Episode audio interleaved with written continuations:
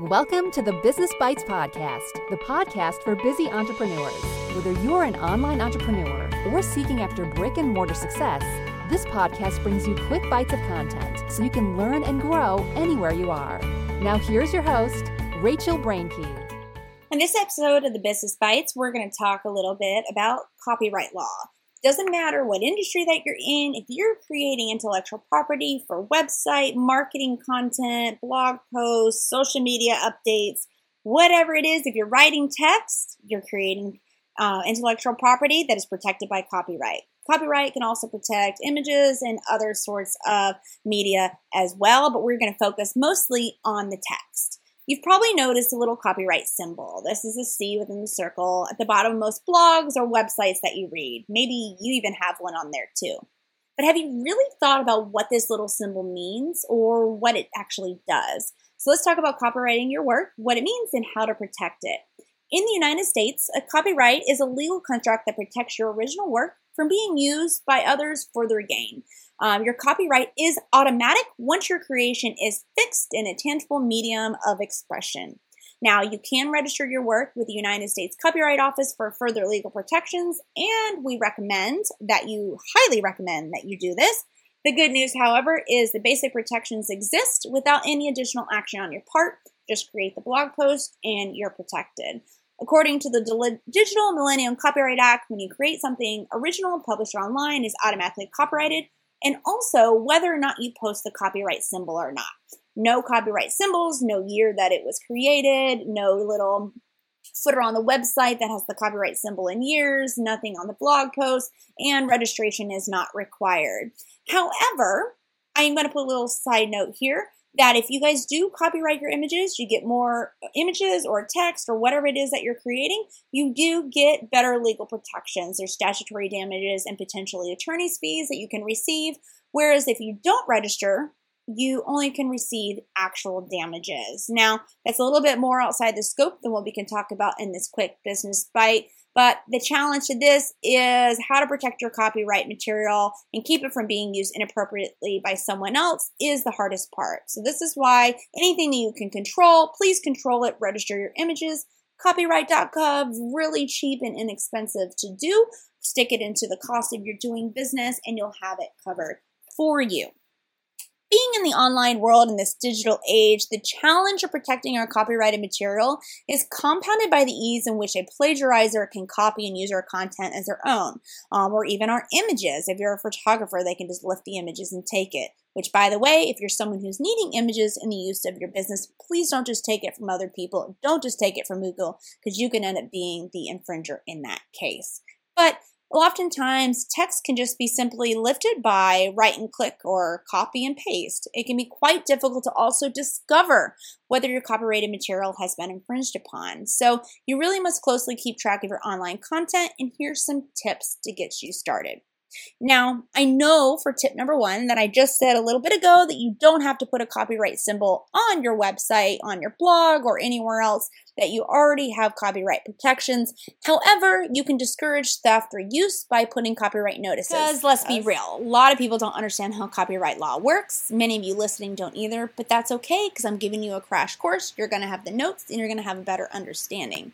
But since many people do believe that you have to affix a copyright notice, eh, let's go ahead and just try to use it as a deterrent to keep people from lifting our text and using it.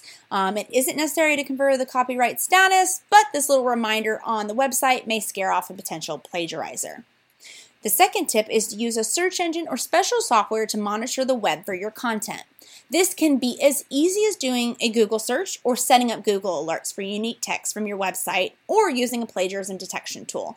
I'm a big fan of using Google alerts. Whenever I post a blog post, I'll take a couple snippets, I'll set up the Google alerts, and they'll automatically be emailed to me on the schedule that I request them to be. There's also services that you can hire that monitor your blog and alert you when they discover duplicate content somewhere else on the internet. Hopefully, following these simple preventive measures will protect your content. But if you discover someone using your online material legally, the question is, what do you do then? There's a number of ways you can go up enforcing your copyright, from simple requests to full blown lawsuits. So let's just discuss a few of those of what your actions are. The first one is to take action to have the copyright infringing material taken down.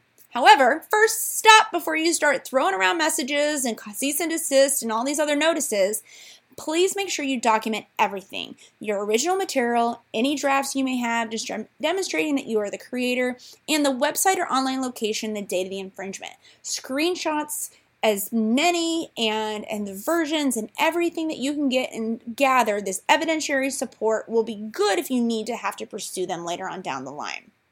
Next, simply request that the webmaster owner of the site containing the infringing material to take it down. This is often done in a couple of ways. Social media platforms like Facebook and Instagram have a way that you can report intellectual property. Quick, fill out their form, hopefully it'll get taken down. But if it's on a website, it can be a little bit more difficult. Um, what you'll want to send is a DMCA notice, and there's a whole big long listing over on bloglegally.com, which is a sister site of ours that explains exactly what you need to have included. However, many times a lot of webmasters will already have these DMC forms available for you to fill out. If they are a reputable and credible host, more than likely they'll make it relatively easy path for you to do so because they don't want to be hosting of infringing material as well. However, if these steps don't get you anywhere, you may have to take some serious measures. Keep in mind under copyright law, you don't have a legal duty to enforce or defend your copyright. Unlike if you had a trademark or something where you do have a legal duty or where you could lose it, copyright doesn't have that. However, I feel like as entrepreneurs and uh, we have this special internalized duty, may not be a legal duty, that we need to stand up for intellectual property. So you may end up having to take more serious measures. Um, if the DMCAs don't work, you may need to send a cease and desist letter. Um, you can also go through Google to have them remove the infringing website from their search results. Google has a policy and submission form that you can easily do that through. However, you may have to end up approaching a copyright lawyer to find out what your legal options are.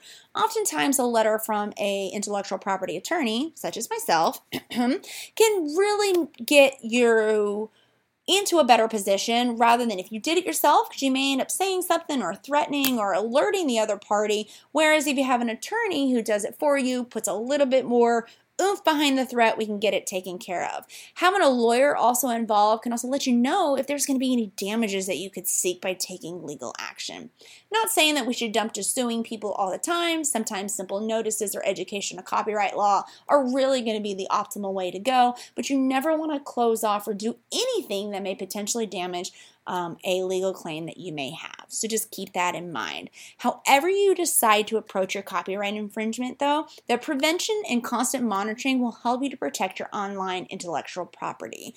Some of you are maybe sitting there thinking, I don't care if someone takes my blog posts or if they take a quote off my website, but you got to keep in mind it can come around to damage you. When you have duplicate content out on the web, Google will start penalizing you you'll start losing search engine optimization. All the marketing efforts and time and energy that you've put into creating this text, even though it may have just been a simple blog post that you typed while laying on the side of the pool in the summer, it is valuable to you. Intellectual property assets are super valuable. Which is another thought. What if you want to sell your business later on down the line? It's going to be a hard sell to say, hey, I have all this intellectual property on a blog post when that blog's been used inappropriately and been infringed upon multiple times. So just keep in mind not just the short term, but the long term health of your business and your marketing efforts so that you are able to preserve and protect what is rightfully yours and make sure you do it the right way. Thanks for joining Rachel on this episode of the Business Bites. For show notes, a list of recommended tools, or referenced episodes, you can find them at businessbitespodcast.com. Until next time.